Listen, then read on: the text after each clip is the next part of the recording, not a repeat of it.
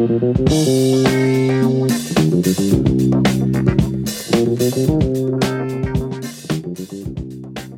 Всем привет! Новый выпуск подкаста «Похоже, я фотограф», и нас давно уже просили снова сделать какой-нибудь эпизод о пленке.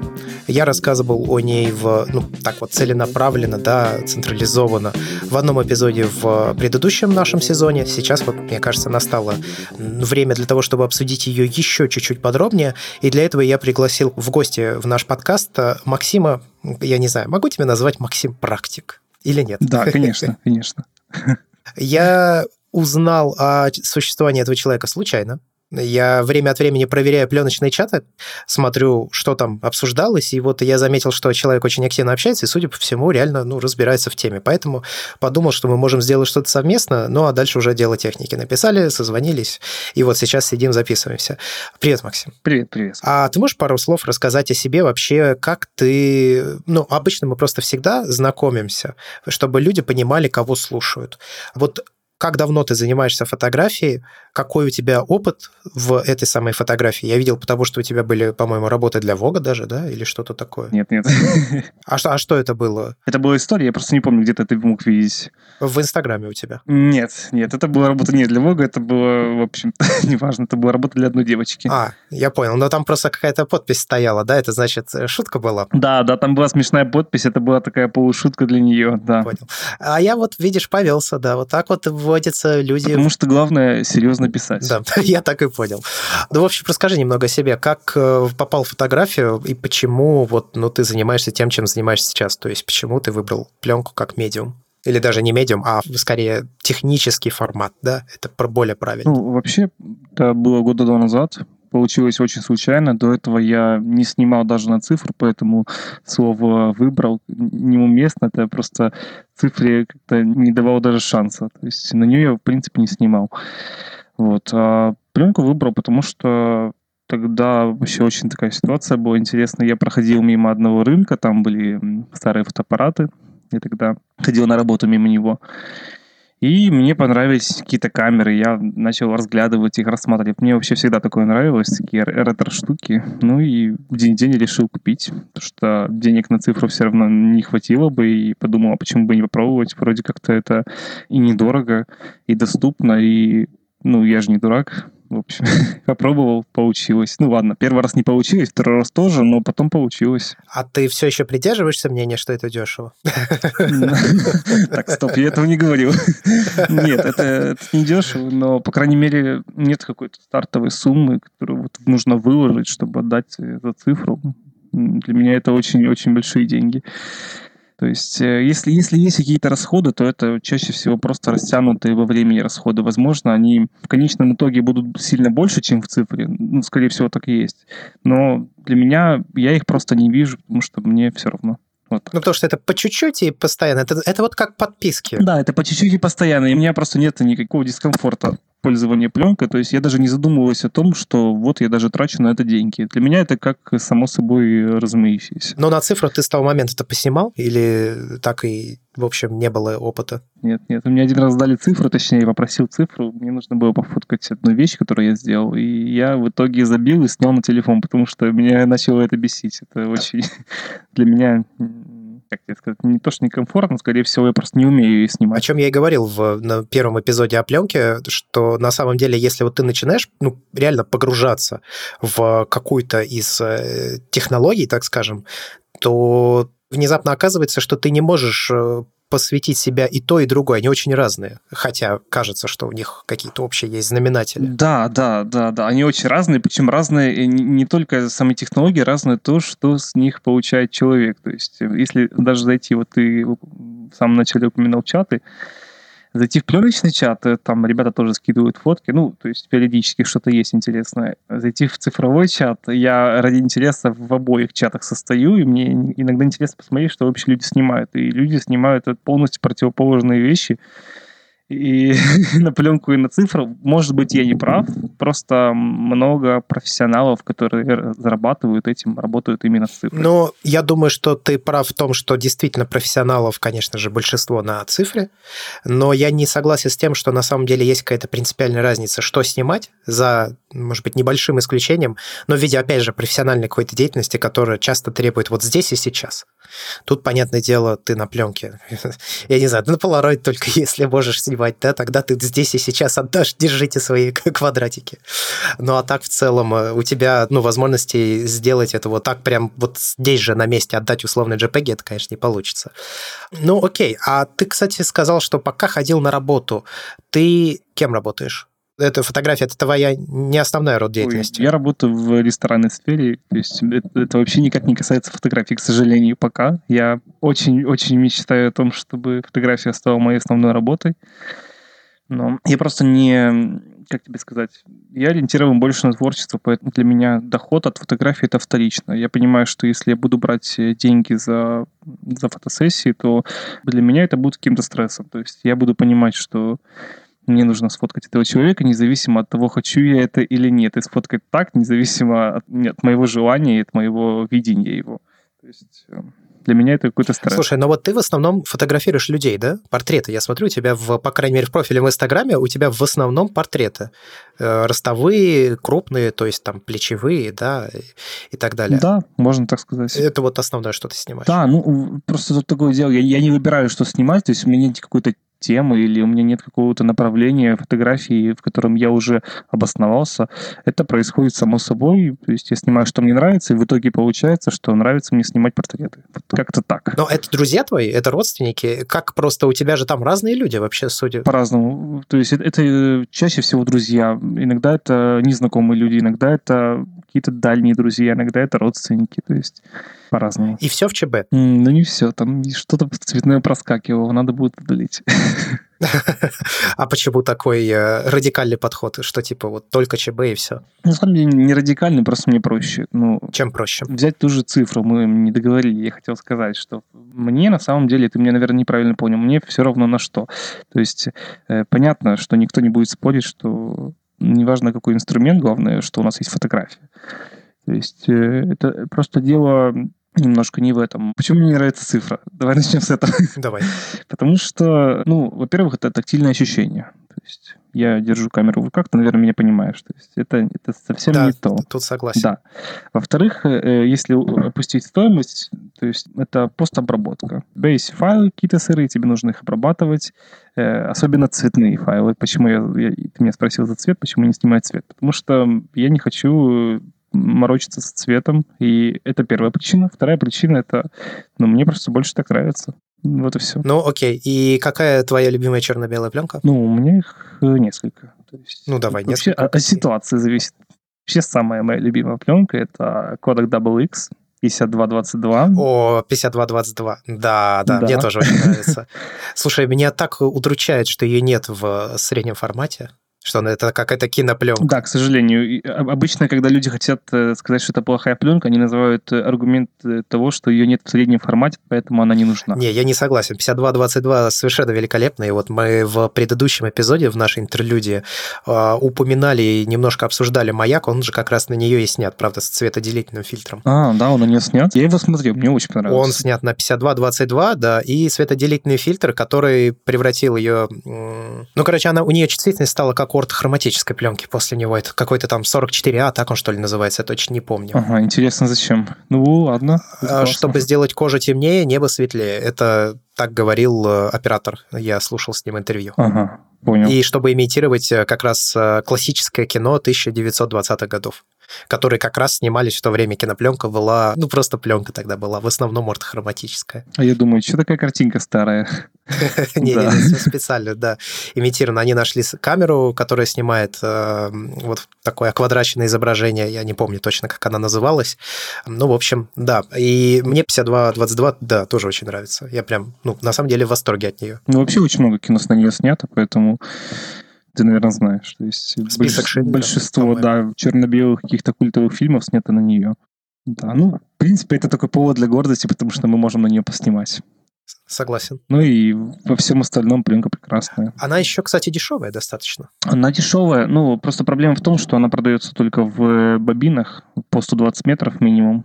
То есть ее нужно привозить, разматывать. Я когда-то этим занимался, сейчас у меня простой, мне самому не на что снимать. я очень жду, чтобы можно было ее заказать. Слушай, я находил на сайте я не помню, как назывался этот сайт, к сожалению. Я пытаюсь его сейчас найти снова. Там продавались как раз кинобобины новые, не просроченные. А зарубежный сайт какой-то. По-моему, там в фунтах была стоимость. Frame 24, наверное, да? Может быть, не помню, честно. Но суть в том, что я считал, там получается стоимость катушки пленки типа что-то 120 рублей, и потратив тысяч 25, по-моему, рублей, ты получаешь 187 или сколько-то такое катушек. Короче, это очень скажем так, выгодно по деньгам выходит. Слушай, ты меня прям удивил, потому что я считал свои себестоимости, у нас гривны, и у нас выходило где-то 120 гривен за катушку. То есть, если у вас 120 рублей за катушку, то это очень странно. Может быть, ты не считал налоги или доставку? Нет, я не считал доставки и налоги совершенно точно. Я считал именно вот исходя из изначальной стоимости, которая на сайте. Да, понятно, что за доставку тоже придется, там ну, вообще очень подороже. странно, потому что э, у нас здесь в Киеве в общем-то, относительно большое фотосообщество, и я когда-то, ну, мы когда кооперировались, нас было много, ну, точнее, нас сейчас тоже много, но сейчас мы не кооперируемся. И мы заказывали пленки, мы заказывали пленки из Штатов э, на B&H, фото-видео, если знаешь. То есть э, заказывали там Ilford, цветную пленку. Прямо у кодека я заказывал несколько раз 5222. То есть приезжал, разматывали. Я к чему говорю, что сейчас очень странно, я тоже читаю несколько чатов, э, ребята в России, в Москве тоже, они почему-то постоянно ищут эту пленку и постоянно э, ее не хватает, все ее хотят, но почему-то никто не может купить, просто размотать и на всех поделить. Как-то тоже странно, не, не кооперируетесь. Слушай, а можешь вообще рассказать, я потому что еще никогда самонаматыванием пленки не занимался, как выглядит этот процесс? То есть я видел, есть машинки, намотчики пленки от AP, да, и еще какая-то компания их делает. Да, ну это на самом деле я бы никогда не покупал такие вещи, потому что это страшная вещь. Потому что у меня, мои знакомые есть такая машинка, и я помню, как-то недавно мне было не лень, мне просто не было доступа к Darkroom, и я попросил ее намотать мне две бобины. Слава богу, это была Фома. У меня вся бобина прямо в продольных царапинах.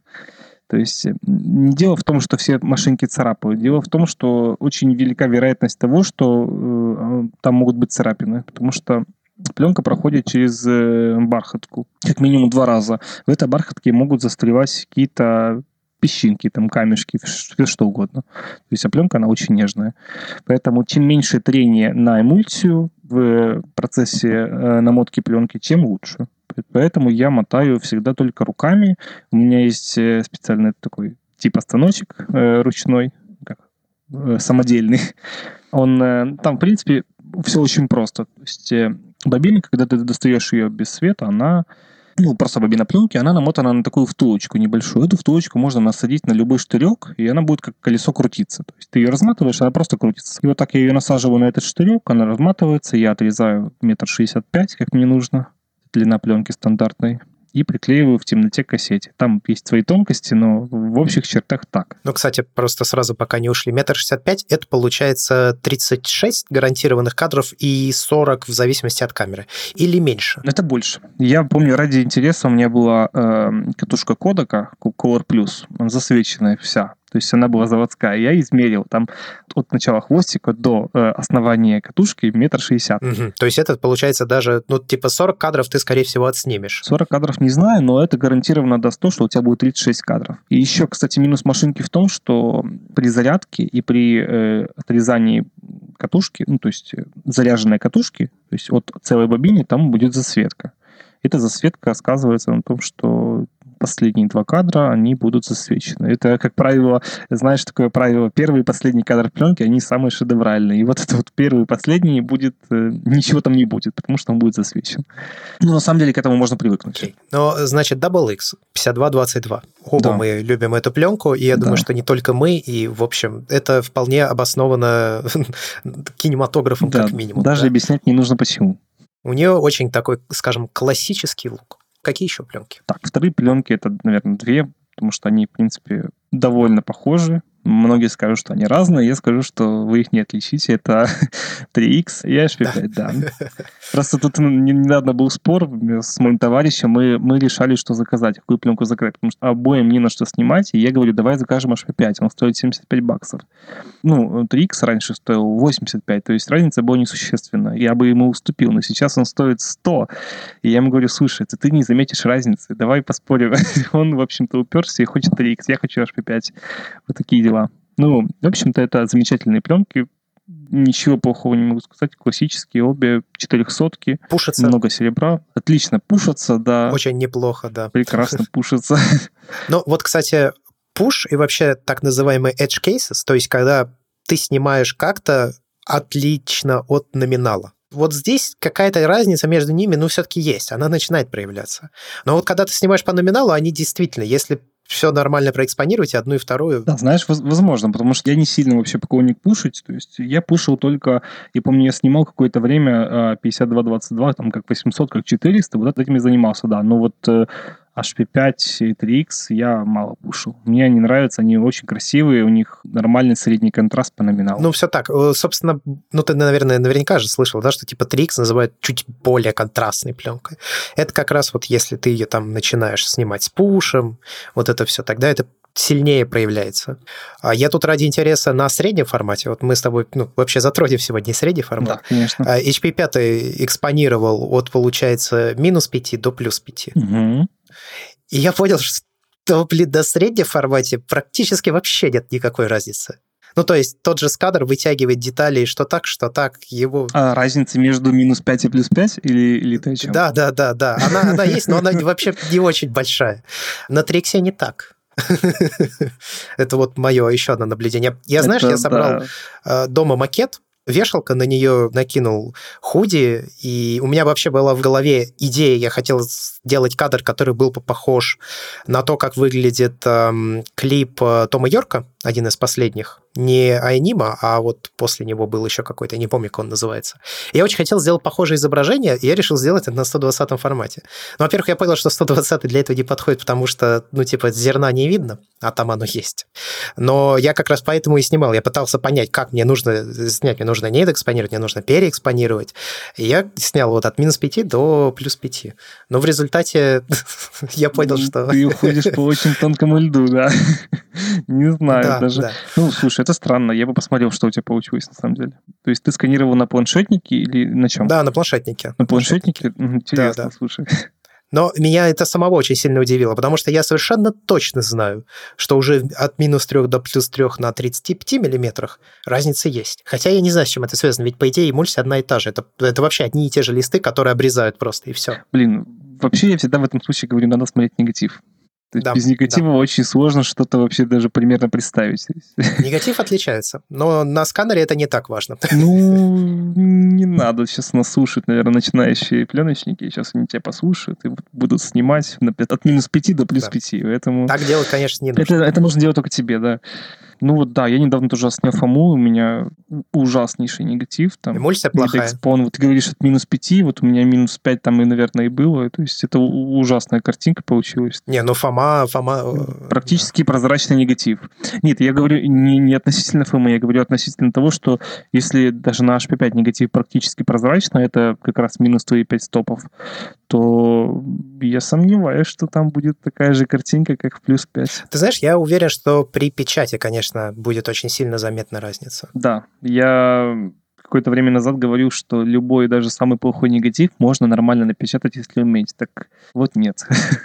Не каждый. Мне дали недавно негатив, э, снятая свадьба, там, к сожалению, почему-то он проявлен с пушем, но вылезла очень сильно вуаль, то есть негатив вуалирован. И еще очень слабый сам по себе и хорошо напечатать не получилось. И я тут э, делаю вывод, опускаю руки и понимаю, что да, цифрой было бы лучше. То есть отсканировать, заретушировать и ну, в фотошопе все сделать и напечатать хорошо на цифре. Было бы действительно лучше. Вот.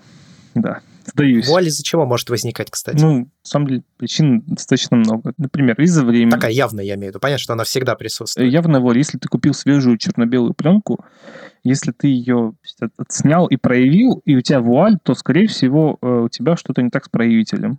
не скорее всего, 99% у тебя что-то не так с проявителем. Если это пленка заводская, то есть не намотка какая-то. То есть, опять же, вуаль — это засветка.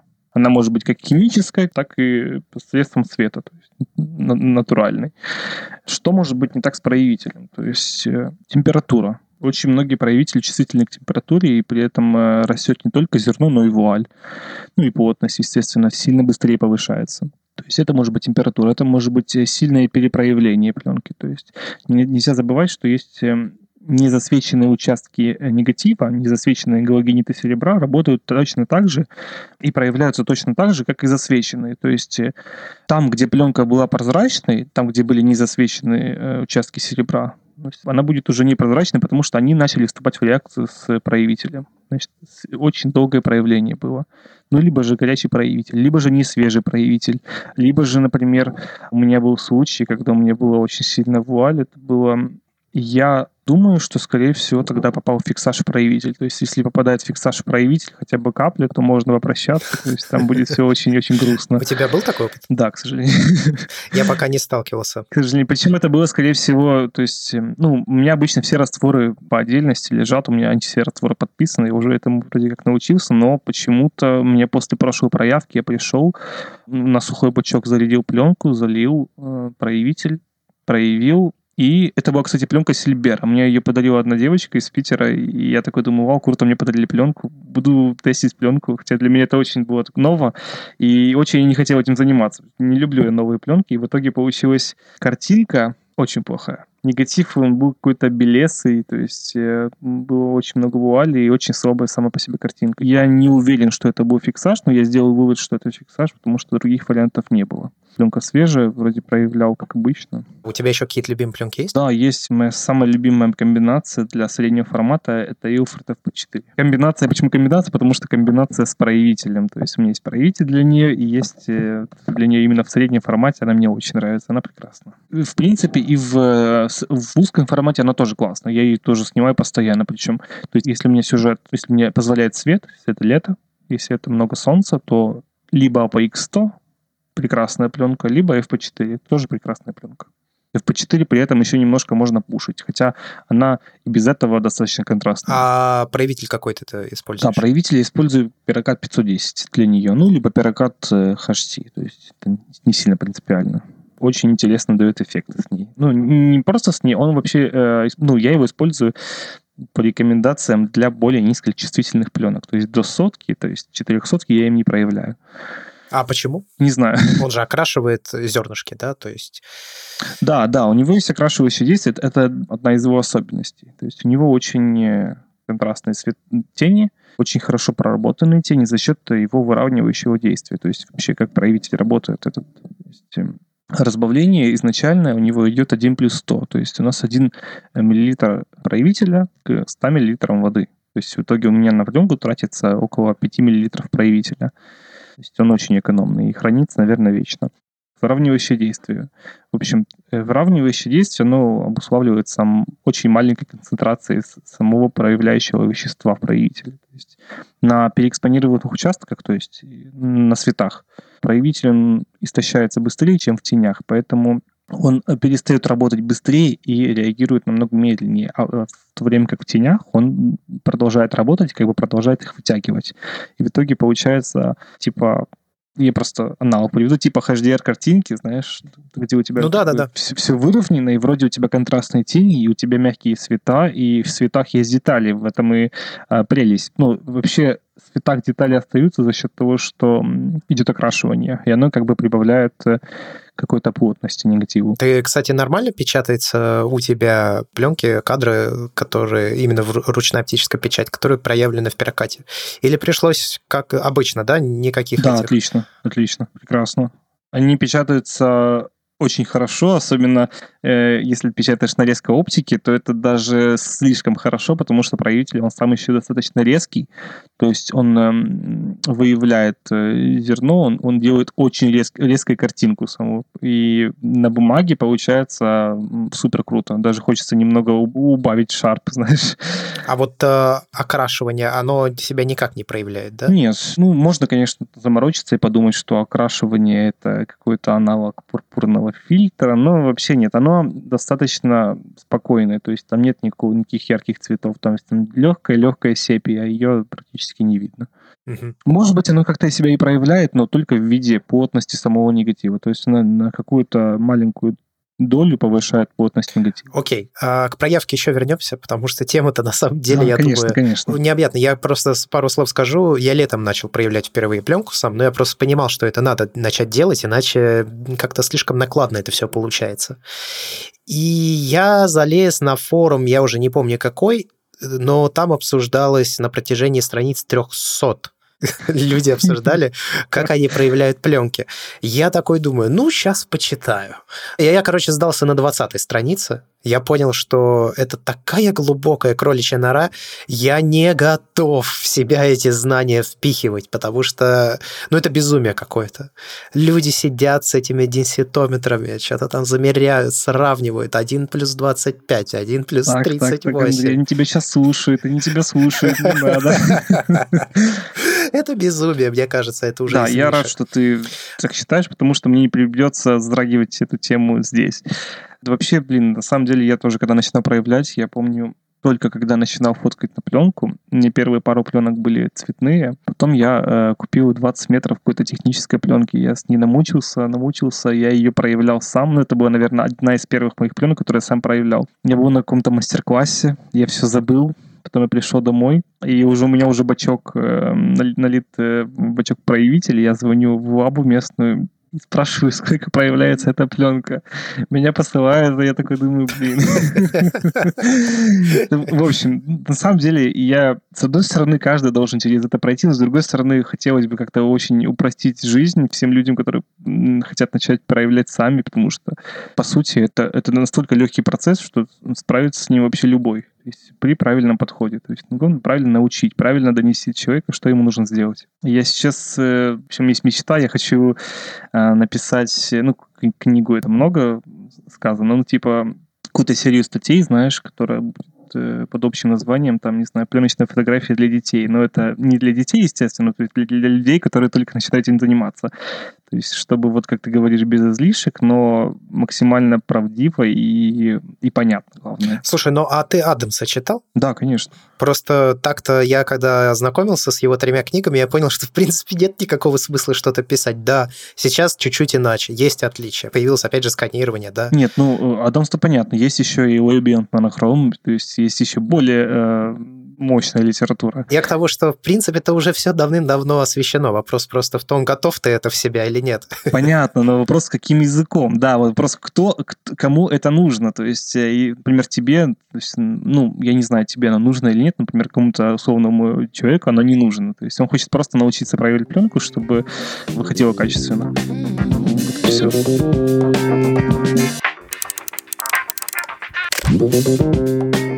Но прежде чем мы все-таки перейдем к обсуждению проявки, это, наверное, будет заключение нашего подкаста, давай с тобой немного поговорим вообще о разнице между 135 и 120 пленкой. Вот, ну, они же есть и технические, и, в принципе, идеологические, наверное, даже. Техническая разница, ну, безусловно, есть техническая разница в стоимости пленки, наверное, и в э, себестоимости кадра в целом. Э, стоимость кадра на 120 пленке, так как у тебя помещается меньше кадров, она, конечно, выше. Но ты не снимаешь 120-ю пленку так же, как снимаешь 135 Вот, я об этом хотел сейчас сказать, да. Вот для меня вот принципиальная разница сейчас это в количестве вот брака и проходных кадров, ну и, естественно, качество. Под качеством я понимаю сам размер кадра, детализацию, там, э, объем, какие-то светотеневые переходы. Э, на ускоре вот у меня процент брака, наверное, так сходу и не скажешь. Наверное, 5-6 хороших сплен... Э, кадров с пленки — это хорошо, действительно. То есть, может быть, и 10, но вообще в среднем 5-6 хороших кадров — это уже я рад. Это ну сколько это, 15%, да? Ну, где-то так. Грубо говоря, 85% брака, да? А в среднем формате, ну, из 12 кадров я стараюсь выжать хотя бы вот 6-7 таких, чтобы мне было за них не стыдно, и не стыдно на них самому смотреть. То есть это уже, почитай, половина. То есть э, намного больше КПД. Да, я согласен. Во-первых, КПД больше, а во-вторых, э, вот кажется, я сейчас загружу, и, значит, у меня там типа 10-12 кадров, ну, в зависимости от того, какая у тебя камера, конечно, может быть и меньше. И думаешь, что вот, а сколько мне хватит 12 кадров. Это же как-то тут совсем мало.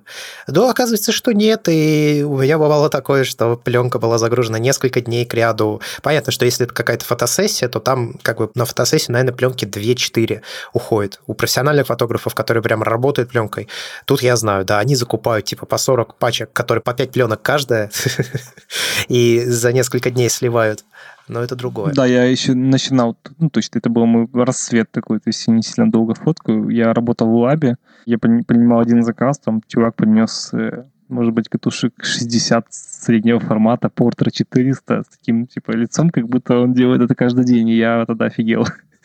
Ну, в общем, в Москве, кстати, это частая очень история. Я наслышан от, ну, фотолабораторий наших. Ну, то есть таких людей, вот, э, которые реально приносят по 40, по 50, по 60, как раз тоже Портер 400, в общем.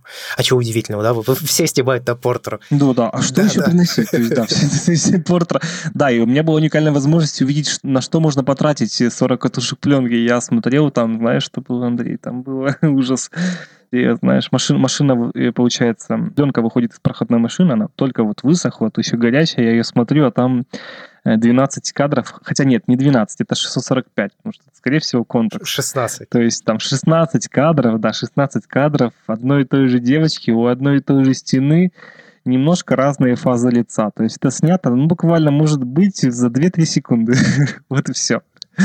Да, но это, я думаю, какой-то опыт, который приходит мне сложно, на самом деле, судить. Либо это потребность просто в съемке. Это потребность. Да. Это потребность в непревзойденном результате, до которого нельзя вот э, да, докопаться. Все так. Идеальные глаза, идеальный рот, идеальный, там, не знаю, взгляд.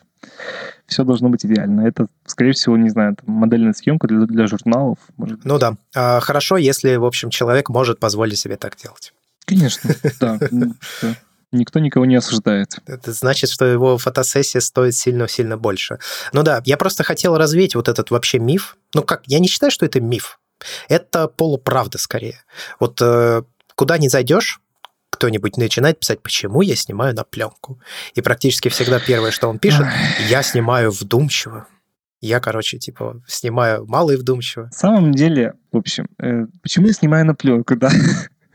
ну, э, вот ты сказал вдумчиво. На самом деле, действительно вдумчиво. Но если э, взять цифру, то после пленки цифра уже не будет такая, такой быстрой, такой скоростной. Я снимаю на пленку, и, наверное, единственным самым честным аргументом будет, э, по крайней мере для меня, что, потому что мне так нравится. Вот и все.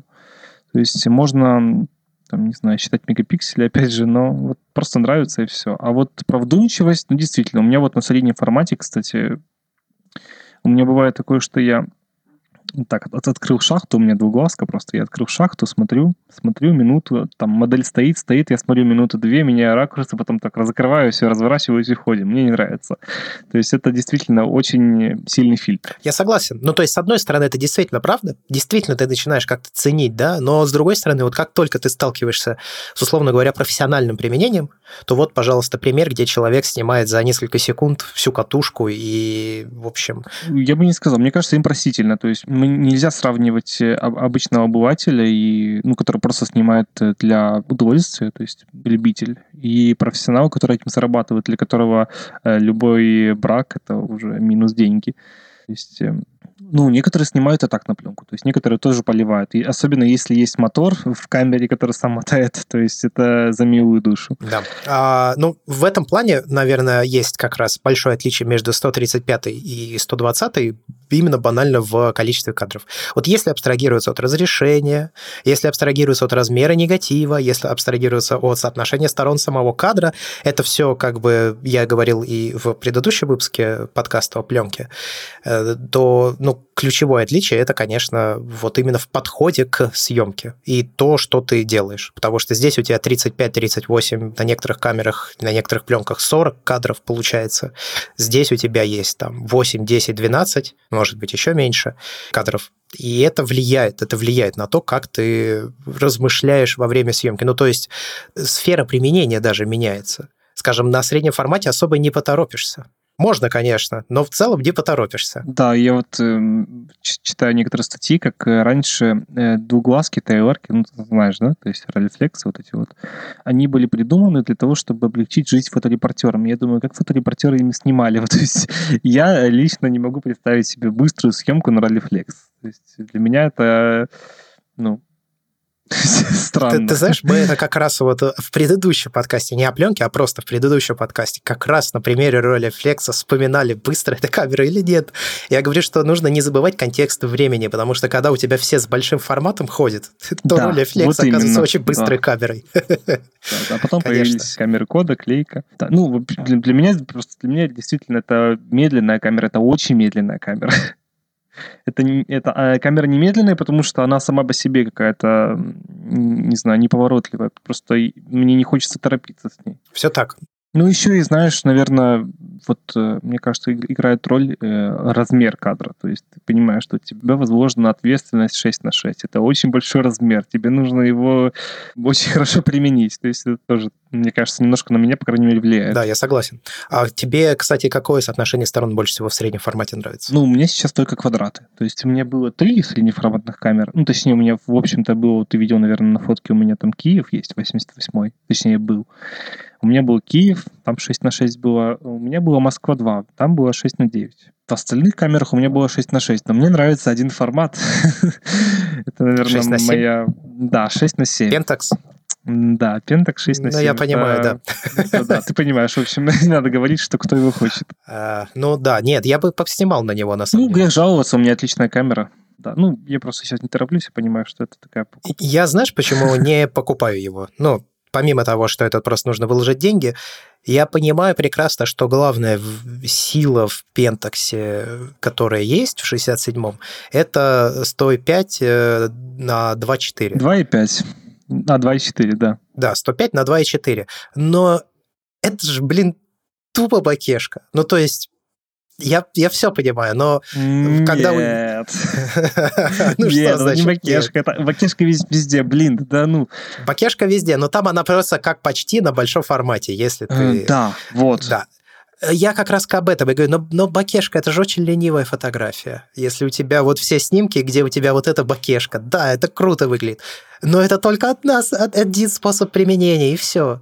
Не стоит же ради этого камеру целую покупать. Да, ты меня заставил задуматься, но на самом деле вот, то есть мы тут приходим к вопросу о том, что такое объем. То есть объем это же не только бакешка, и, и, или, или это бакешка. Я думаю, что это не только бакешка. Это то не только я... бакешка, это разрешение еще. Ну, разрешение, ну, блин, даже на пережатых э, файлах с Телеграма я вижу объем, я не знаю, как его объяснить, мне очень стыдно, но я, я, я лично, ну, не до конца понимаю, что я имею в виду под объемом. То есть мне, мне кажется, что картинка объемная. Но почему она объемная? Потому что там э, малая глубина резкости. Я думаю, что не только, да, вот микроконтраст, какие-то детализация мелкая. Микроконтраст еще.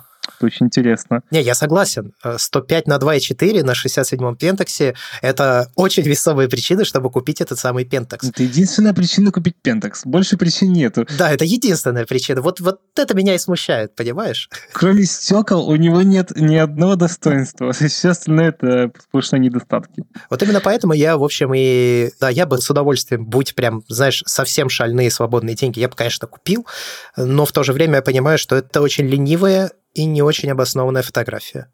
То есть когда размыть фон в красивой боке, увидеть вот это объемное изображение, это лишь очень узенькое направление фотографии. И очень не хочется брать себе инструмент, который провоцирует тебя именно вот в этой узенькой фотографии и продолжать снимать.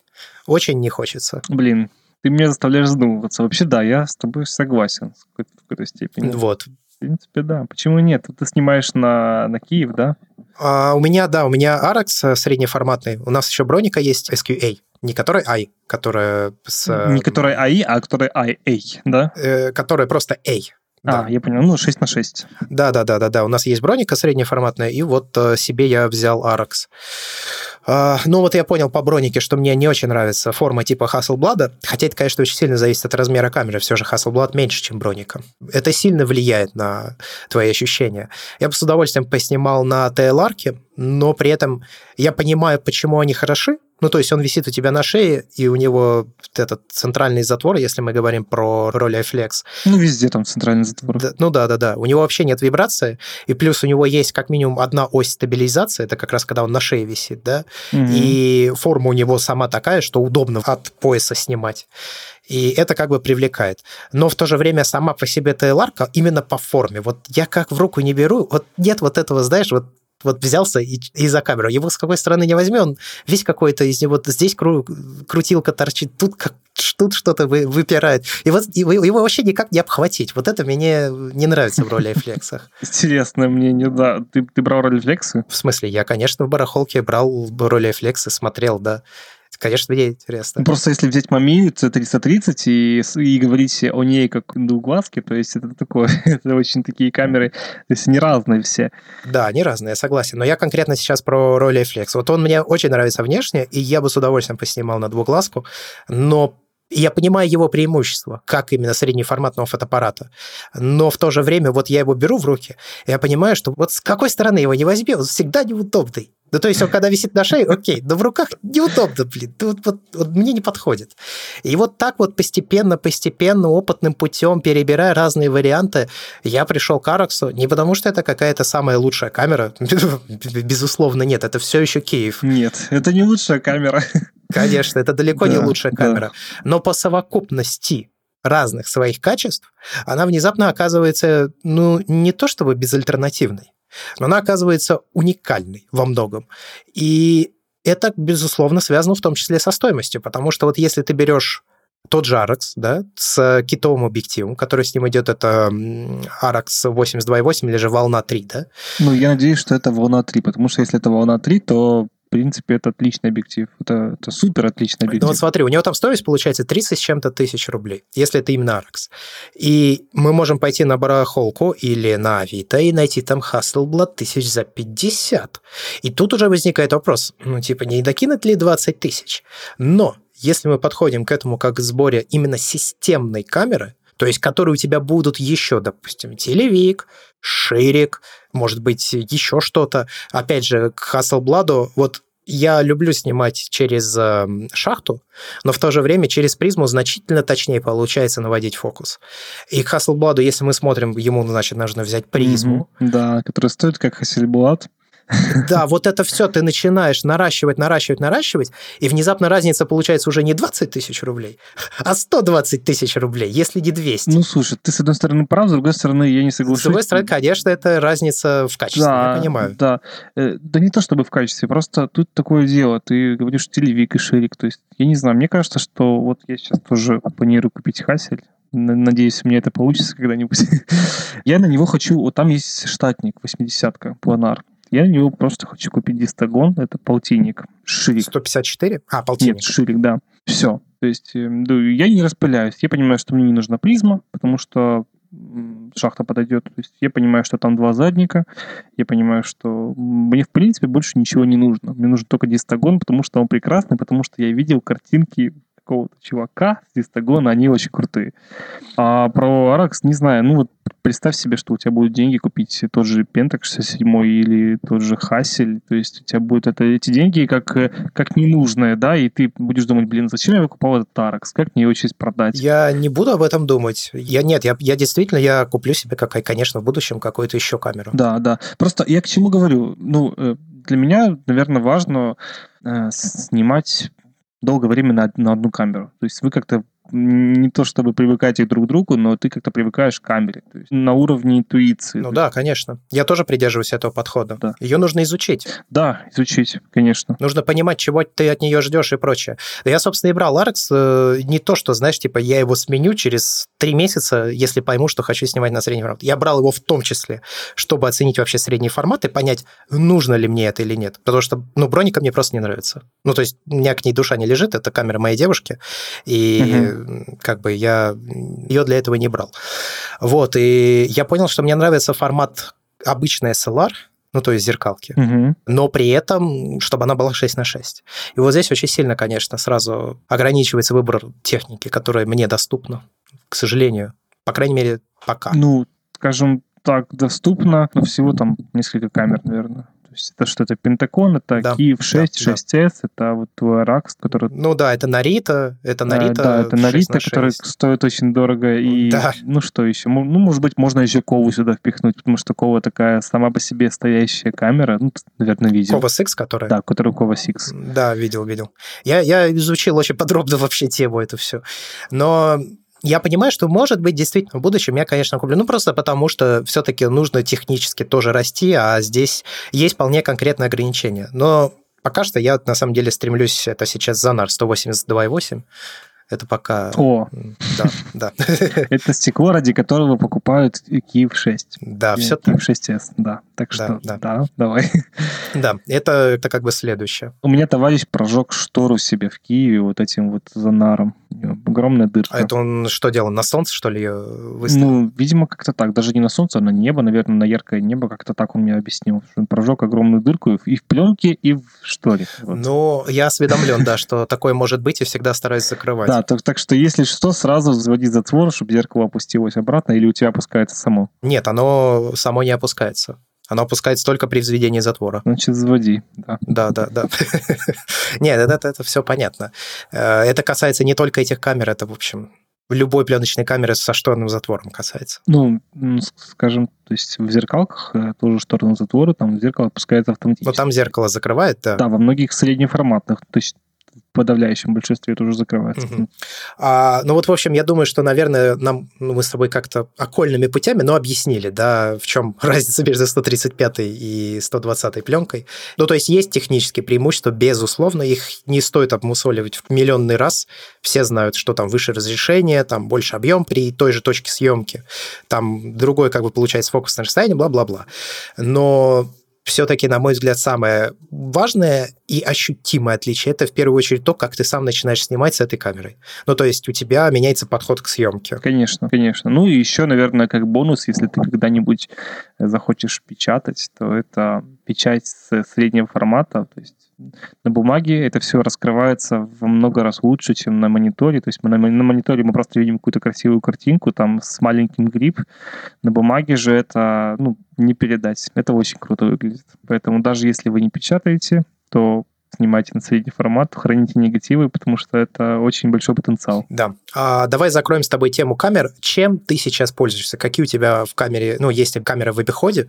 Что бы ты хотел себе взять? И что бы ты посоветовал взять начинающим? Да, отличная тема. Так, ну, у меня сейчас есть, в принципе, много камер, снимаю я только на 2-3.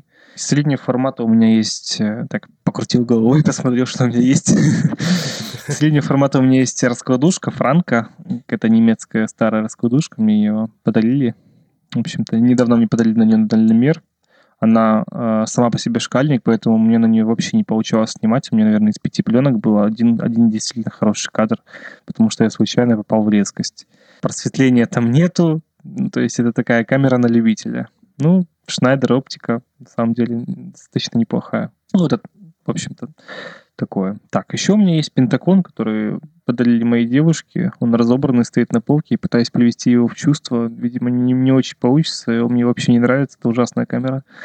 Никому я не советую, ребята. Если хотите купить пентакон, не, не покупайте. Какой ты пользуешься? Вот твои ходовые камеры. Моя, мои ходовые камеры. Ну, Да, мои да. ходовые камеры это Minolta Автокорд. Это мой основной средний формат. Другого у меня нет. То есть, мой, если я хочу поснимать что-то серьезное, я беру Minolta Автокорд. Это прекрасная камера. Вот как ты сказал про свой э, Arax, то есть это за свою цену очень много возможностей, прекрасная оптика. То есть и свои есть особенности, которые очень сильно упрощают съемку. То есть э, можно сказать, что оптика не сильно хуже, чем оптика на ролифлексе. Конечно, там просветление не такое, там может быть разрешение не такое хорошее, но мне она очень нравится. Ну и она стоит достаточно дешево, то есть можно с 300 долларов ее купить. Хотя сейчас на них цены почему-то подскочили. Вот. На Ускаре у меня дешево и сердито. У меня есть э, Nikon две штуки, Nikon FE полуавтомат. И основные камеры, которыми я снимаю, это Никромат.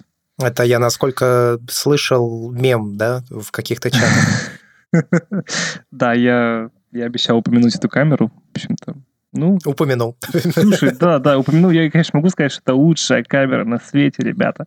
Покупайте Никормат, будете довольны. Ну, блин, отчасти это правда. Это стало мемом, потому что это действительно так. Это очень крутая камера. За свои деньги это, наверное, лучшая камера механическая. Я вот честно не знаю. Вот именно чтобы была полностью механическая камера. Никармат — это версия Никонов? Да, это отдельная ветка Никона. То есть это ранние Никоны. Просто сейчас-то таких нет. Людей может смутить название, типа вроде бы похоже на Никон, а вроде бы и не Никон. Это Никон. Да, это Никоны. Это Никоны ранние, они были выпущены для любительского рынка. Ну, как для любителей? Это они были выпущены для того, чтобы... Э, да, потому что Nikon F, который был тогда на, на рынке, он был доступен далеко не всем. Поэтому решили выпустить Никармат с ноной связью, с этим ушком, с, с поводочком, с ушками на объективе, если ты видел. Так интересно выглядит связь. В общем, да. Ну и в итоге почему-то они хотели сделать э, любительскую камеру, сделали ее лучше, чем профессиональную камеру. Ну, так получилось, к сожалению. Или к счастью, не знаю, для меня к счастью.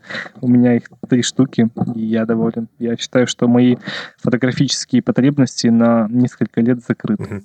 Но я пользуюсь Арксом, я об этом уже говорил. Это Угу. Как я сказал, камера скорее, с которой у меня love-hate relationship, то есть э, я понимаю все ее недостатки, но я их принимаю на данный момент, по крайней мере, момент. В будущем я, наверное, обновлюсь. Я так и не решил на что. Ну, то есть, знаешь, начинаешь рассуждать, когда реально вникать во все подробности, то у каждой камеры есть свои преимущества и свои недостатки. Нет никакой идеальной камеры. Конечно. Но отталкиваясь от своего дальномерного опыта, у меня 35-миллиметровая камера, это Leica M6 TTL. Угу. Мне, в принципе, нравится дальномер. Свои потребности в среднеформатном зеркале я закрыл. Но мне нравится просто смотреть в шахту, это клево. это клевый опыт. И я склоняюсь к Fujifilm GF670, на самом деле, который дальномерка, он и 6 на 6, и 6 на 7, относительно свежий и новый. Угу. Интересно, а почему не Mamiya 7? Э, потому что мне не нравится Mamiya 7 как э, железяк. Ну, то есть пластик фантастик, это не а, очень все, мое. понял, понял. А почему Я... не Макина? 67-я? Макина клевая, но фокус э, на ней наводится при помощи большого пальца руки, и это меня немножко смущает. Все, это хороший аргумент, да, я согласен. Ну, вообще у них у Fuji очень хорошие камеры оптика супер резкая. Ну да-да-да, я знаю. Причем это современная относительно... Ну как современная? Она была в 2008, что ли, году последней выпущена. Ну то есть это не то, что камера типа 50-летней давности, а в ней все-таки есть электроника, mm-hmm. и да, так как да. там есть электроника, все-таки... Ее еще, возможно, починят, то есть если она сломается. Да. И, в общем, мне нравится, что это средний формат, что она снимает и 6 на 7, и 6 на 6. Это дальномерка, и она складывается. То есть она достаточно компактная для среднего формата учитывая, что это 6 на 7 в том числе. В общем, я, наверное, к ней склоняюсь, но цена, цена у нее, конечно, да, цена 3 с лишним тысячи долларов. Ну, что ты Поэтому хотел? это когда-нибудь потом. Да, что хотел. Да, когда-нибудь потом. Я тоже хочу хасель, но мне почему-то пока смущает цена. Ну, в принципе, дальнерки я когда-то пробовал. То есть мне почему-то не понравилось. Но это очень другой опыт съемки. Я скажу так, возможно, мне очень понравится. Мне, мне все так говорят, что, слушай, ты все-таки не пробовал лейку, попробуй лейку. Я говорю, что я пробовал лейку, мне лейка не понравилась. Они меня начинают э, обзывать, значит, что ты вообще как-то зеркальный этот самый фу-фу. Э, ну, наверное, если поснимать дальномеркой месяц-два, то все равно получится все. Ко всему нужно привыкнуть. Я не скажу, скорее всего, чего-то нового, не для тебя, не для наших слушателей, но вот я недавно снимал эм, один фотопроект, пока не могу о нем говорить, и это было сделано на лейку, но это было одно из условий, там, full frame, типа, да. Ну, скажем так, вот когда ты привыкаешь к тому, что вот а, лейка или там дальномерка, да, вот это когда уходит, когда ты привыкаешь к этой камере, привыкаешь к тому, как там фокусироваться, вот это все перестает на себя забирать какое-то внимание, это те камеры, которые не встают у тебя на пути. Ну, то есть они не выступают прослойкой, и она совершенно незаметно, она и не в плане того, что ее не видят, она для тебя незаметна. Да, Андрей, единственная потребность э, нормального фотографа от камеры, что, что от нее нужно, это чтобы она просто не мешала снимать. Вот и все. Да, да. Ну вот это, наверное, главное отличие. Да, я понимаю, да, конечно, да. конечно. В то же время, допустим, вот я говорю, мне в среднем формате нравится в шахту смотреть. Ну это, блин, это просто свой по-своему очень приятный опыт. Ты говоришь, мне в среднем формате нравится, нравится в шахту смотреть. Не снимать, а просто в шахту смотреть. Да. Ну, это, конечно, шутка, но но доля правды в ней тоже есть.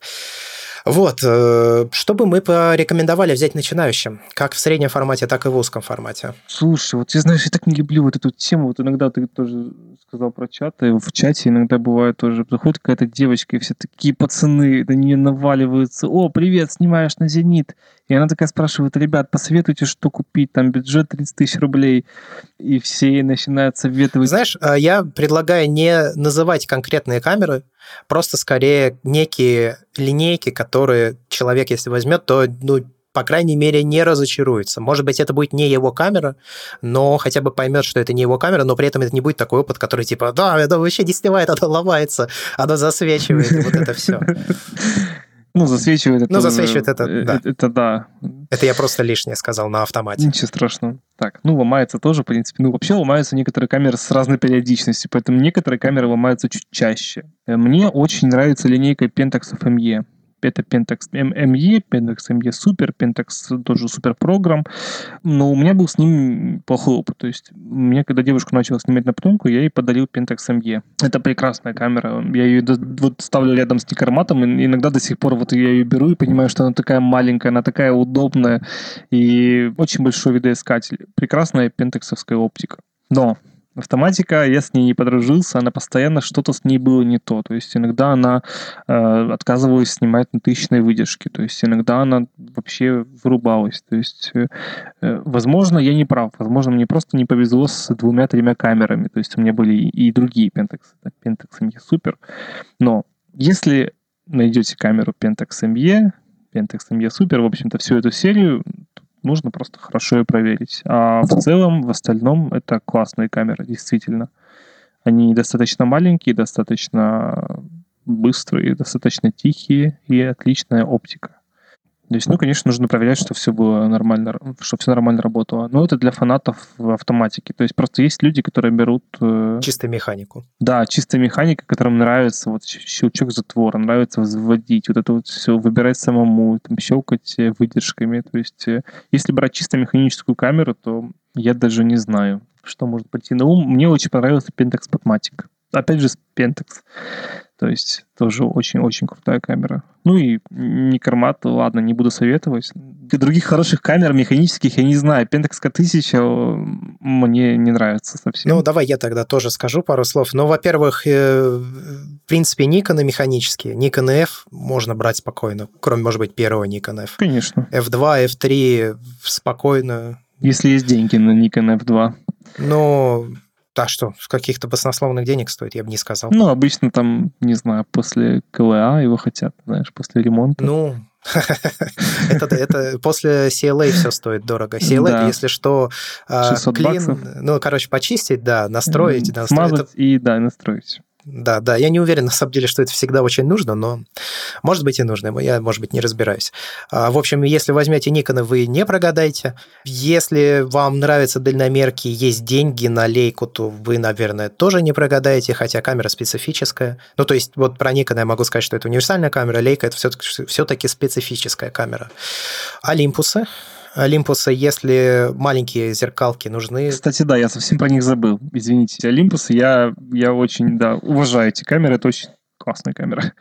OM1, OM2, супер. Да, да, OM2N. Э, вот только не берите ну, OM3 вы не возьмете, скорее всего, потому что он ну, очень дорогой, он носит, э, он считается раритетным и продается всегда за необоснованно большие деньги, OM3.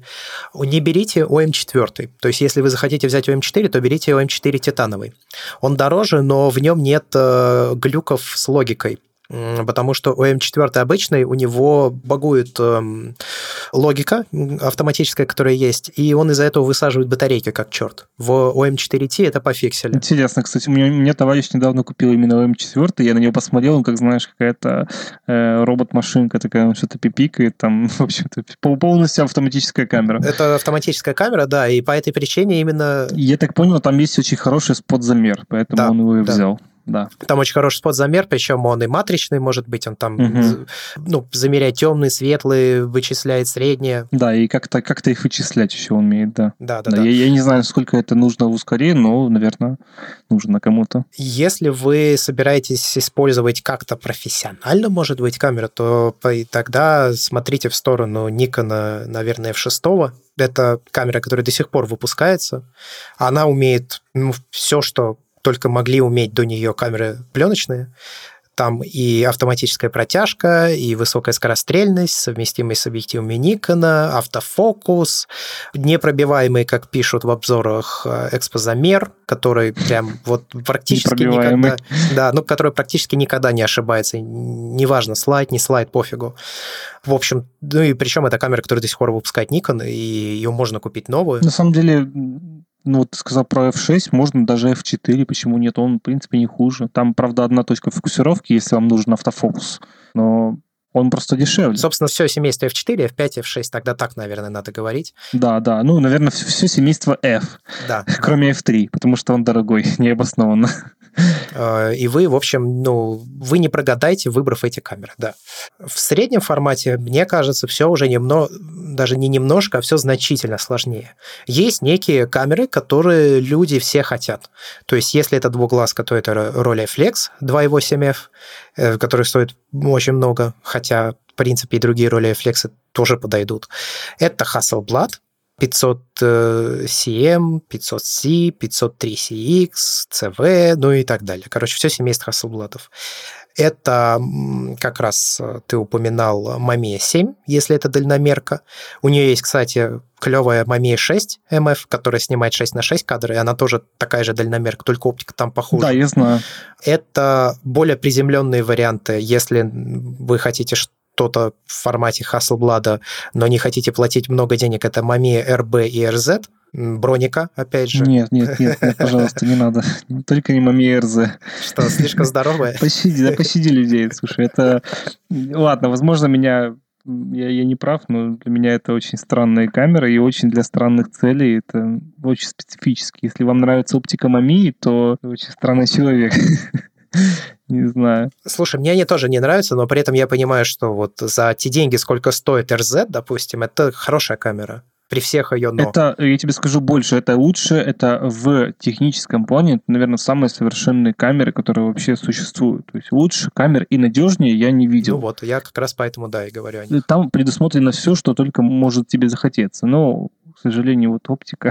Ну и вес, наверное, не знаю, вес. Да и размер, вот, и форма, да? Обычно, да, обычно это, ну, на самом деле, это обычно камера для студии, то есть тут вес э, не должен так влиять. Если человек выбирает камеру для студии, то Мамию... То, ну... наверное, надо взять э, тогда, если для студии, только для студии, Fujifilm 680, как он там, я не помню, GX, да. У тебя такой ценовой сегмент, знаешь, что Мамия 7, то Fujifilm. Я, мне кажется, люди слушают нас, которые немножко пониже их потребности. Не, не, я понимаю, но просто это вообще такая э, камера, которая на том же Авито у нас можно иногда купить за прям бросовые деньги. Причем с полным набором а, ну оптики. Да, да. Она, это очень странная камера. Ну, то есть это камера, которая способна снимать ну, только в студии. Во-первых, она разряжается, во-вторых, она очень здоровая, э, в ней есть подвижки, как в большом формате. Не все, но некоторые, как, по крайней мере, объектив там можно двигать. И она ставится на рельсы, то есть, ну, это прям супер все странное. Она полностью автоматическая. Очень странная камера, но при этом, если ты снимаешь в студии, то вообще хороший выбор. Почему нет? Ну, я думаю, что если человек снимает в студии, то он уже в состоянии сам себе выбрать камеру. Тут же, опять ну же, ну, да. нельзя спешить. Ну, главное, если есть деньги, просто ждать, выбирать. То есть в этом плане точно. Чем больше формат, тем больше времени дать да, ему на, на то, чтобы созреть. То есть можно даже сделать так. Вот я, например, хочу там хасель, и у меня есть деньги на хасель, но я его не покупаю. Я жду месяц, если я через месяц буду хотеть тот же хасель и обосную свой выбор, то да, наверное, стоит купить, действительно, наверное, это так и есть. Последнее, что можно упомянуть, это камеры среднеформатные 6 на 4,5. Я вижу очень часто к нему какое-то презрительное отношение. Необоснованное совершенно. Да, да, да, типа это, да. типа это недоформат. Но на самом деле это совершенно необоснованно. Это прекрасные камеры. На самом деле это отчасти мимо, отчасти как бы... Ну, просто люди привыкли считать, что у нас средний формат начинается с формата 6 на 6. Да, да, 6 да, на 6, да. да. То есть 6 на 4,5. Ну, честно, я видел фотки 6 на 7 и спрашивал, вау, круто, это Canon, это Ускарь. Э, ну, ты понимаешь, то есть не говоря уже про фотки 6 на 4,5. То есть кажется, как будто это Ускарь. Особенно соотношение сторон очень похоже. Но при этом, если мы посмотрим на какой-нибудь контекс, 645. О, ну Contax — это единственная камера, наверное, которая э, заслуживает быть не не до СФ. То есть это да, это, ну и, и, конечно же, он стоит сколько? 3000 долларов. Да, он стоит много, но его можно взять. Ну, это, свои, это, да. это его цена, на самом деле, что это прекрасная камера. Это реально хорошая камера, да. И... Я его держал в руках, я его щелкал, он... Вот ты понимаешь, что ты смотришь видоискатель, и ты видишь эту картинку видоискателя настолько огромная, настолько приятная, что это на уже объектив рисует на матовом стекле уже красиво, уже красиво просто смотреть. А щелкать, не знаю. Ну и снимает он тоже восхитительно. Да, снимает он прекрасно. Да, я думаю, что с этим, наверное, можно заканчивать. И мы не будем уходить в экстремальный концепт, потому что вообще среднеформатные камеры я находил, они начинаются от 6 на 3 до 6 на 20 вот один я видел, по-моему, я видел еще более длинную камеру. Ну, э, мне сейчас мне дали поснимать на Noblex. Это, если знаешь, панорамные камеры. Угу. Вот. Э, она снимает 6 на 12. У нее угол обзора около 140 градусов вроде бы. Я его еще на него не снимал, но это такая огромная камера, которая, которую нужно держать двумя руками. У нее специально есть ручки. Э, у нее объектив вращается вокруг своей оси на 360 градусов. То есть это тоже очень интересная камера. Необычная, мягко говоря. Да, 6 на 12. То есть, ну, опять же, мы, наверное, говорим больше, наверное, совета людям, которые просто хотят перейти на СФА, да. и вот они думают. Мне кажется, люди не будут выбирать 6 на 17 или, или 6 на 3. Ну, да. Кажется, либо 6 на 6, либо, ну, может быть, 645. То есть вот такое. Ну, может быть, 6 на 7. Тоже, в общем, почему нет? Если повезет, 6 на 7, да. Это хорошо.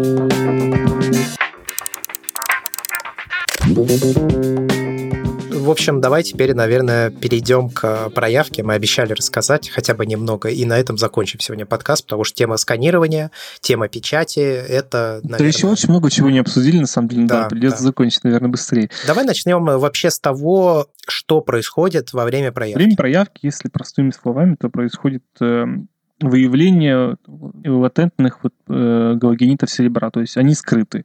То есть у нас, э, грубо говоря, мы засветили пленку, она проэкспонирована, но э, изображение на ней скрыто до проявки. Во время проявки неметаллическое серебро превращается в металлическое серебро благодаря проявителю. И в итоге мы получаем после фиксирования, после того, как мы удалили остатки не проэкспонированных, не проявленных, точнее, не прореагировавших э, кристаллов серебра, у нас получается картинка, которую уже можно видеть и читать. То есть это простыми словами. Роль проявителя только в том, чтобы выявить вот эту вот скрытую картинку скрытый негатив. Собственно, а фиксаж, э, ну, потом идет стоп-ванна? Фиксаж, ну, стоп-ванна вообще, да, это такое... Э, я стоп-ванну использую для того, чтобы просто продлить жизнь фиксажу. Да, я тоже. То она просто мгновенно и быстро останавливает процесс проявки. Да. А фиксаж просто удаляет остатки того серебра, которое не прореагировало с проявителем. Ну, в общем, на этом на самом деле процесс проявки закончен, но еще нужно же промыть пленку. Да, вот, подожди, мы так быстро, я, я еще даже не начал, ты уже заканчиваешь. Да, нужно промыть, нужно промыть пленку. Не, я хочу общее описать, потом уже детально разобрать каждый. Вообще, ты, ты просто, э, наверное, хочешь, чтобы я рассказал для людей, которые хотят э, услышать, что им делать, как им начать проявлять, наверное, да? Да. То есть э, начнем с того, что нам вообще для этого потребуется. То есть ну, нам нужно... Есть реактивы и отдельно у нас оборудование. Из оборудования у меня есть два стакана – два мерных стакана пластиковых, лабораторных, э, литровых. Аналогично. Единственное, да, момент, который нужно учесть при выборе стакана, это то, чтобы у него цена деления была не меньше, чем 50 миллилитров. То есть это важно, действительно. Ну и предпочтительнее те стаканы, у которых э, маркеров, ну, рисочки вот эти вот, они другого цвета. То есть у меня стаканы, у них просто выпуклости. Там как бы видно, но Это не, не совсем. Удобно, не да. совсем, да. Я себе черным маркером сверху отметил, так прорисовал их, чтобы было видно, где там 600, где 400. То есть это удобно. Это, это, это просто стаканы. Хороший лайфхак, кстати, надо сделать. Да, это просто стакан. Да, просто сверху маркером наносишь так аккуратненько. Э, дальше. в общем-то, очень важно. Бачок. Наверное, самый важный бачок. И спираль в этом Бачки бачке. бывают разные. Ну, предполагается, что они все идут вместе в комплекте, поэтому, да, спирали нужны. Ну, по крайней мере, хотя бы одна. Я просто, знаешь, я хочу тогда сразу сказать, что, во-первых, бачки очень сильно отличаются. Я думаю, ты сейчас об этом расскажешь. Но и спирали тоже очень сильно отличаются. Да, расскажу, конечно. И вот в основном сейчас в ходу пластиковые спирали, которые позволяют тебе очень просто наматывать пленку на эту спираль. Но у пластиковых спиралей есть одна проблема, которая меня люто бесит. Если ты недостаточно хорошо эту спираль просушил, и А. где-то там, где-то там, на этой, внутри этой спирали есть хоть какая-то влага, ни капли Даже воды, хоть какая-то маленькая капелька, что-нибудь да-да-да, похожее на воду, да. то когда ты наматываешь на нее пленку, она начинает, она прекращает в какой-то момент нормально двигаться, она начинает застревать, она начинает прилипать к этой спирали. И в этот момент ты внезапно осознаешь, что все, дальше пленка у тебя не наматывается. Правильно. Ее в этот момент можно помять, ее в этот момент можно сорвать, еще что-то. Тебе приходится разбирать эту спираль. В темноте же все происходит. Доставать пленку, закрывать спираль и по новой загружать. Или протирать. В А у общем, тебя пленка уже мокрая, и у тебя получается Да. то же самое. Потом ты наполняешь тазик воды, опускаешь все это дело под воду, и под водой уже наматываешь себе пленку. Слушай, я, кстати, под водой никогда не делал. Нет, я просто несколько раз подряд наматываю, пока пленка не просушит ее, и все. Это кошмар. Я знаю, так не надо делать. Чем больше ты раз трогаешь пленку, тем больше у тебя вероятность того, что с ней что-то случится. А, и тут, Да. опять же, если пленка намокла в спирали, то это значит, что пленка уже мокрая. И это значит, что э, больше она в спираль не полезет, даже в сухую. Ну, может и полезет, но вероятность э, пробовать, в общем, не надо. То есть просто можно взять... э, Я, беру, я делаю это в кювете, можно взять какой-то небольшой тазик, либо, либо ведерко и наполнить холодной водой. И, ну, естественно, в темноте это все просто зарядить, зарядить спираль, просто засунуть в бачок, и все. В принципе, можно сливать воду, пленка всего лишь намокла. Но при этом она... У нас сегодня будет много лайфхаков, я чувствую. Да, но при этом она нормально зарядилась. То есть, я помню, у меня такое было, у меня там вода розовая была, я не помню, что я проявлял, то ли HP5, то ли FMU, у меня розовая вода, я выливаю эту воду, понимаю, что это противоореольный слой такой. Мы это еще обсудим сейчас. Есть металлические спирали. Да. Они менее удобные в зарядке пленки. Ну, к ним нужно дольше привыкать, так скажем. Но зато у них таких проблем не возникает. Если они где-то чуть-чуть влажные, проблем нет. Пленка нормально накручивается дальше. Ан- Андрей, да, мне кажется, что преимущество металлических спиралей не в том, что они не боятся воды. Вот мне кажется, как раз э, э, то, что в пластиковых спиралях может быть вода, это вина владельца спирали. То есть нужно всегда за этим следить. И мне кажется, это не недостаток. Не, ну, конечно. Но это неудобство. А почему покупают металлические спирали? Потому что я бы сам купил такие бачки. Во-первых, эти бачки, в которых есть металлические спирали, они очень экономные. Ну, они в среднем немного экономнее, чем пластиковые бачки, но еще они надежные. То есть эта спираль выглядит как настоящая спираль. Себе хочется ее купить. Она очень классно выглядит, и она сделана из нержавеющей стали. То есть мне кажется, что десяток другой лет этот бачок точно прослужит. Ну да, у пластиковых, конечно, расход будет выше. Ну, это да, это самые, самые дорогие бачки, то есть, которые есть. Но при этом у меня есть пластиковые бачки, у меня нет металлических бачков и спиралей, и я мало себе представляю случаи, когда они могут сломаться или что с ними вообще может случиться. Да, наверное, стоит сейчас э, разобрать, какой бачок купить. Что вообще купить, да? Ну, давай. Да, то есть есть э, два э, подтипа. Есть советские бачки и нормальные Как бачки. камеры, в общем, то же самое. Есть советские камеры и нормальные камеры. Если вы готовы потратиться на нормальный бачок, сделайте это сейчас. Если вы пока не готовы, то, ну, что ж, мучитесь. К сожалению, показать, как заряжать пленку быстро и легко в, норма- в советский бачок я не могу, но этому нужно научиться на свету. Нужно взять пленку, отснятую какую-нибудь, которую не жалко, и просто раз 50 прогнать туда-сюда. Сначала с глазами, потом без глаз, потом без света Да. чтобы она хорошо заряжалась. На самом деле э, тоже ничего сложного, но советские бачки это не про удобство.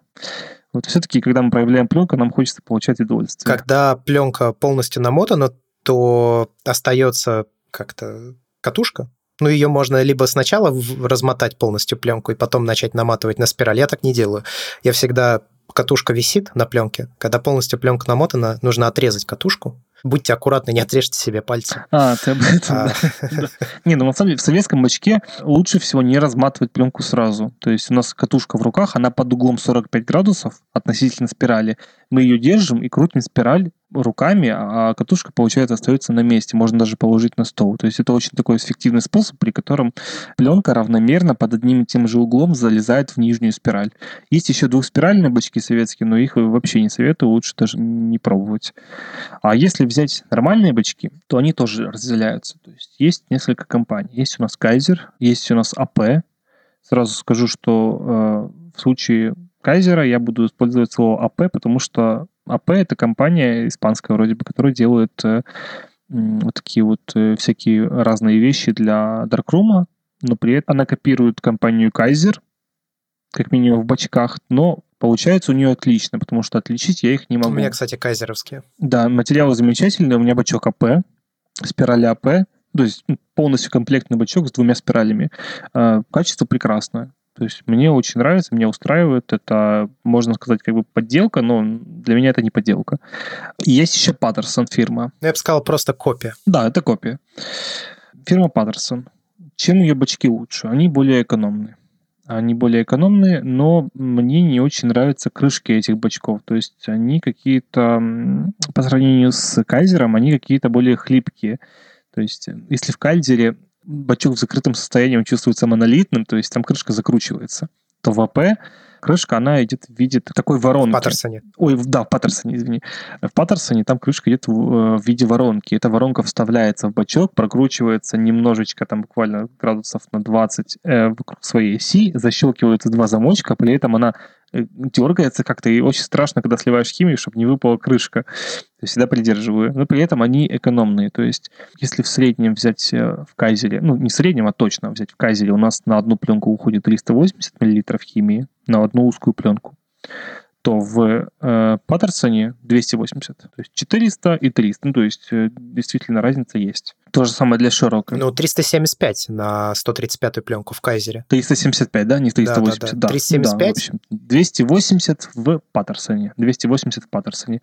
А есть же еще Джоба. Да, бачки Джоба. Бачки Джоба — это, к сожалению, бачки, которыми я очень мало пользовался. Я пользовался только одним, э, односпиральным маленьким бачком ну, это хорошие бачки, но мне э, я вижу, что они больше приспособлены для, для ротационных машин. Ну и нужно понимать, что это системные бачки, то есть ты можешь их наращивать. Да. Это и главное отличие. Я не знаю, правда, кому нужно наращивать, там, не знаю, до 8 пленок сразу, но э, мне, к примеру, хватает одного бачка, точнее, двух бачков по две пленки, но при этом я проявляю одновременно. Просто я такой человек, я проявляю не сразу, там, допустим, отснял пленку и сразу иду ее проявлять. Я проявляю, бывает у меня застой, там, месяц-два я ничего не проявляю, я накапливаю пленки, а потом заваливаюсь в Darkroom и проявляю, например, сразу 12 пленок. Вот, для меня это намного лучше. То есть э, две спирали за раз это хорошо. Я бы брал даже три. Вот, вот есть у Паттерсона хорошие бачки с Multi-Rail кажется, называется. Там три спирали. Вот. Да, я испытываю потребность во второй спирали, но пока не разжился. У меня пока одна только спираль. И поэтому проявка иногда болезненная, ну, долго просто. То есть, да, если взять вот эти вот хорошие бачки, то по цене они э, плюс-минус одинаковые. То есть Паттерсон э, стоит э, долларов 30 с спиралями, вроде как Кайзер тоже стоит примерно столько же. То есть тут больше, наверное, я не знаю даже из чего исходить. Лично мне, я не могу сказать, что мне какой-то из них нравится больше. Мне, мне наверное, ближе все-таки Кайзер, потому что он выглядит более монолитным, он более прочный. И, кстати, да, про спирали чуть не забыл. Э, спирали это очень-очень немаловажно, потому что в них мы, собственно, заряжаем пленку. То есть э, от удобства зависит удобство проявки. У Кайзера спирали э, очень интересные, они считаются одними из самых удобных. У тебя же Кайзер, да? Да, да. То есть у них там, не знаю, как, как объяснить, у них там есть улитки, две плоскости улиток, и между ними есть вот такие вот выемки, точнее, э, как тебе объяснить, площадки, на которые должна лечь пленка. Знаешь, да? Да, да, конечно, я же пользуюсь. Нет, вот, э, эти, э... вот эти площадки, в общем-то, это считается одним из самых э, удобных решений для того, чтобы загружать пленку. пленку. Да, загружать пленку. И это действительно удобно, но мне какое-то время, у меня было паранойя, я боялся, что эти площадки, на них что-то может попасть, и они будут мне царапать пленку. Ну, вообще, они сделаны из какого-то специального материала и вроде как не должны ничего царапать. А в спиралях Patterson, там этих площадок нет. Там есть просто небольшие зубцы, которые показывают, куда нужно заряжать начало пленки. Поэтому вот с этим немножко дольше. То есть и зарядка идет. Ну, просто, опять же, нужно понимать, что вы заряжаете пленку в темноте. Да, ну да, естественно, естественно. Маленький совет по зарядке пленки. Ну, по моему опыту, так получается лучше. Я не знаю, на самом деле, влияет это на что-то или нет. Давай. Но вот вы, значит, достаете пленку отснятую, а, у вас есть, соответственно, торчит язычок этой пленки, вы его отрезаете, и дальше у вас получается, ну, прямоугольный как бы конец у пленки. Я чуть-чуть... Закруглить? Я чуть-чуть подрезаю уголки, да. Да, конечно. Я чуть-чуть подрезаю уголки, и это помогает. Это помогает. Э, у спиралей просто есть направляющие, в которые упираются эти уголки, если их не подрезать. Поэтому да, это хорошее замечание. Вот, но э, с бачками разобрались? Вроде с бачками, да, да, да разобрались. То есть э, тут уже надо... Все бачки хорошие. То есть и, и Kaiser, и AP, и э, Paterson, то есть и Jobo. Ну, просто... Они немного отличаются, но это Да, они отличаются, ну да, не принципиально, правильно. Я бы взял, наверное, все-таки, э, особенно для новичков, я бы взял э, Kaiser личные бачки. Ну или AP. Ну или AP, да, AP дешевле. Вот и все. Собственно, значит, два мерных стакана по литру, потом вам ну, нужен бачок да. проявительный, ну и, да. и, соответственно, спирали к нему. Щипцы, ты пользуешься, нет? Воду счищаешь щипцами? Нет, нет, я, я сначала игрался с этим, потом понял, что это очень нехорошо. Я, я не делаю этого. Я, э, у меня лежат щипцы, они стоят каких-то баснословных денег, я не помню, сколько я за них, наверное, долларов 15 отдал за эти щипцы. Они у меня просто лежат сейчас никому не нужные, потому что они царапают пленку. Если, не дай бог, в них что-то попадет... Слушай, а я пользуюсь. Нормально, царапин нет. Ну, значит, тебе повезло. Ну, просто я промываю всегда их перед ну, этим. конечно, да. Ну, если кто-то вдруг будет все-таки пользоваться щипцами, то есть э, очень важное правило. То есть их нужно до того, как мы снимаем воду с пленки, нужно их немножко отмочить в воде. Чтобы они размякли. Когда в лабе работал, они у нас постоянно хранились в воде. То есть они лежали в стакане с дистиллятом, они там хранятся. То есть чтобы э, резина всегда была мягкой, чтобы она не рассушивалась. Ну и все э, мелкие частицы, всякие типа абразивных каких-то песочков, в общем-то, кусочков камешков, они все спадают вниз, и их нужно стряхивать. То есть мы вытащили из воды, встряхнули, все ушло, можно снимать воду с пленки. Я вот так делал. Но все равно я от этого отошел, потому что это... Не лучший вариант. Да, это не лучший вариант это точно не лучший вариант, тем более, что я открыл для себя прекрасные шампуни для пленки. У меня сейчас с этим практически нет проблем. О шампунях э, для пленки мы еще поговорим. Собственно, дальше вам нужно проявлять. Что нам еще нужно? Вообще существуют специальные прищепки для пленки. Ну, это из технической части. Специальные прищепки для пленки. Я их не покупаю, я покупаю просто канцелярские зажимы. Я точно так Да, они, они супер удобные. Я их, блин, каждый раз покупаю. И ну, каждый раз, когда я захожу в магазин канцелярии, покупаю их, потому что они мне просто нравятся.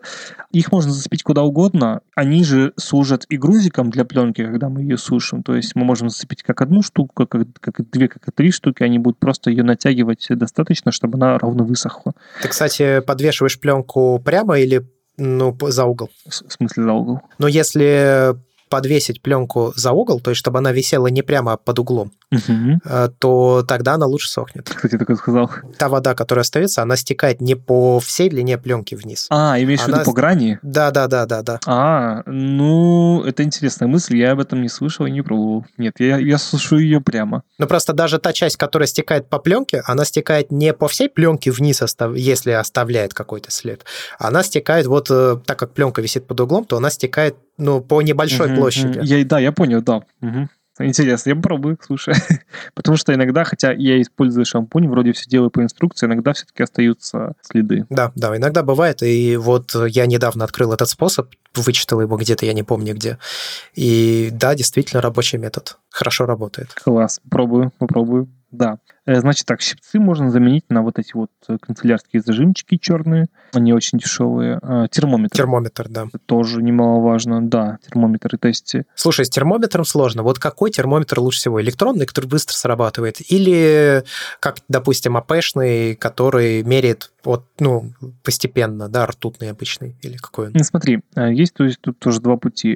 Если брать электронный, то чаще всего имеется в виду китайские электронные термометры с Алиэкспресса. Они не годятся абсолютно. У них Я помню, я заказывал 2-3 штучки, ну, мне нужно было не для проявки. И я сравнивал в, в одной и той же чашке воды, у них там был разбег температуры градусов 5, наверное, у всех. Причем они по-разному срабатывали. У кого-то были лаги, у кого-то вот были неточности. То есть нет. Если электронный, и все-таки у вас есть какой-то хороший электронный э, термометр, и действительно хороший, который может э, сравниться с каким-то эталонным, то да. Если у вас нет, то покупать не стоит, потому что есть э, копеечные хорошие термометры, которые отлично мерят. Я сначала заморачивался, я брал советские ГОСТовые термометры ртутные, которые вот, наверное, полметра в длину, знаешь, такие огромные. Вот у них там, наверное, чайная ложка ртути есть внутри. В общем, сначала заморачивался с ними, потому что они как вроде как эталонные, знаешь. Э, но потом мне девушка подарила на Новый год, кажется, всякие принадлежности, и там был термометр спиртовой. Знаешь, там спиртовой термометр, у них обычно э, полоса, которая измерительная, а там внутри спирт, он подкрашен красным, поэтому видно, что если красный, значит, скорее всего, спиртовой. Он небольшой, при этом он точный, то есть э, для проявки хватает точности достаточно. Угу. Ну, кстати, у меня, видимо, спиртовой, наверное. А, он стоит, э, может быть, доллар, но может быть два. То есть где найти? Купить его можно либо в магазине сельхозтоваров всяких, либо в ветеринарном э, магазине. То есть где-то из этих мест он точно есть. В ветеринарном магазине, скорее всего, точно есть. Он выглядит как обычный термометр, только у него шкала красная. Я бы сказал, что термометров лучше купить два. Или три даже. Не знаю, зачем? Расскажи. Ну, чтобы замерять температуру, вот ты достаешь, в моем случае из холодной комнаты, да, у меня есть, значит, проявитель, угу. есть э, фиксаж, есть стоп-ванна. Ну вот, чтобы не попеременно их э, измерять температуру, а сразу а, все... ты имеешь в виду все растворы измерять? Да. Ага. Ну, возможно, где-то это актуально, просто я не сталкивался с таким, чтобы у меня в одной комнате были такие изменения в температуре. Просто у меня в последнее время в даркруме может быть градусов 20, но не больше. Всегда, всегда, я могу даже не измерять, у меня всегда 20 градусов температура проявителя. Но вот у меня даркрума нет, у меня, я использую для этого ванную, ну, не ванную в плане ванны, а я имею в виду комнату. Я понимаю, да. И пока я там нахожусь, допустим, вот я проявитель туда-сюда болтаю, а за это время, так как ванна закрыта, чтобы кошки не зашли, температура там начинает подниматься она меняется. Ну, если ванна маленькая, конечно, обязательно, да. Но она не то чтобы маленькая, но все равно. Я, может быть, много тепла сам выделяю, не знаю, но за то время, что я там нахожусь, температура на несколько градусов поднимается. Это не то, чтобы супер-мега критично, по крайней мере, в черно-белой э, пленке. Э, нет, это критично. Ну, скажем так, смотри, э, в идеале должно быть э, температура всех растворов... Одинаковая. Да, она должна быть одинаковая. Она должна быть в районе 20 э, градусов. Ну, то есть и для проявителя это более критично всегда, чем для э, стоп-ванны, фиксажа и промывки. То есть промывка может быть и просто холодной водой, неважно. Главное, чтобы она была не горячей. А для стоп-ванны может быть погрешность больше. То есть стоп-ванну я обычно, если прямо у меня ни жара, ни лето, я ее не измеряю. Но я стараюсь держать все в, в районе 2 градусов. Да, да, плюс-минус 2 градуса для следующих после проявителя этого растворов это нормально. Вот так. Хорошо, стаканы, бачок, термометр, э, щипцы, точнее, прищепочки. Чего еще надо? У меня есть один мерный стакан, мерная колба, точнее, но я ее не использую. Поэтому, мне кажется, двух стаканов с головой хватит для любой проявки. Это, наверное, все, слушай. Я мерные колбы пользуюсь. Ну, типа 5 миллилитров, допустим, когда надо налить. Пользуешься, да? А, ты об этом, да? да. Ну, мне просто для этого, видишь, маленькие шприцы. Можно шприц использовать. Мне просто что-то шприцом не понравилось, мне показалось это неудобно. Возможно. Ну, просто... Воронка. Мне просто такой, например, да, воронка, да. То есть мы всего храним э, растворы жидкости, если используем повторно, особенно фиксаж, когда точно используем повторно, храним в бутылках в таре. Для этого нужна воронка. Ладно, к таре вернемся потом. Хорошо, воронка обычная. Дистиллированная вода. Еще если есть, то может быть какая-то стеклянная палочка для размешивания. Потому что я размешиваю, например, градусником, но я он тоже. А, иногда достаточно короткий, он иногда короче, чем э, объем э, жидкости в э, стакане иногда проявляю там по две, по три пленки, у меня много проявителей, и иногда не хватает. Вот. Ну, в принципе, все. Для, для начала этого более чем достаточно. Из непосредственно оборудования, да, то, что потребуется. Вообще, знаешь, я начал понимать, что тема, которую мы с тобой затронули, она требует отдельного подкаста. Да.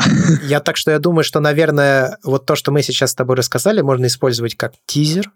И если людям будет интересно, то мы запишем еще один эпизод. Запишем, ведь ты не против? Да, конечно. Слушай, мне кажется, что это будет э, наоборот круче, потому что сейчас э, люди, которым интересна именно проявка, они будут слушать э, отдельный подкаст. Просто вот не хочется, чтобы мы торопились и как-то сжимали эту тему, потому что вот мы с тобой сейчас столько времени говорили об оборудовании для проявки, да. и я понял, что это требует отдельного подкаста. Это действительно э, такие тонкости, которые мне хочется немножко помочь людям, потому что многие, я понимаю, что многие, как и я, они в самом начале вообще ничего не понимали, не искали, а что, а это что, а это что. Вот мне недавно, мне на самом деле, вот, наверное, каждую неделю пишет какой-то человек, который меня спрашивает тонкости проявки. Вот смешно, вот недавно было, буквально пару дней назад, мне пишет э, мой товарищ, он мне написал что-то, какой выбрать проявитель. Но я ему объяснил, что так и так.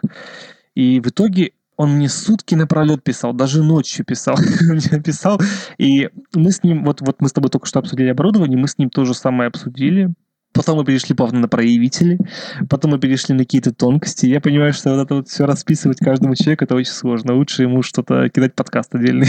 Да, и тем более, что, опять же, об одних только проявителях можно по факту целый подкаст записать. Ой. Поэтому, если вдруг вам вот эта тема действительно интересна, среди наших слушателей, вот кто-то собирается проявлять или уже проявляет и хочет узнать чуть больше или подробнее, или какие-то хинты услышать, то Напишите нам об этом в комментариях к этому выпуску подкаста на сайте birdicast.com. Либо напишите это в отзывах к подкасту в Apple подкастах, в Кастбоксе, может быть. И ну, выкажите э, свою потребность. Вот скажите, да, мы хотим услышать продолжение. И мы тогда проявку осветим в отдельном выпуске подкаста. Как, в общем, и сканирование, и печать. Причем сканирование и печать это, в принципе, ну, одно и то же, только с разных сторон. Ну, то есть это при получении итогового изображения в нашем случае. Можно так сказать.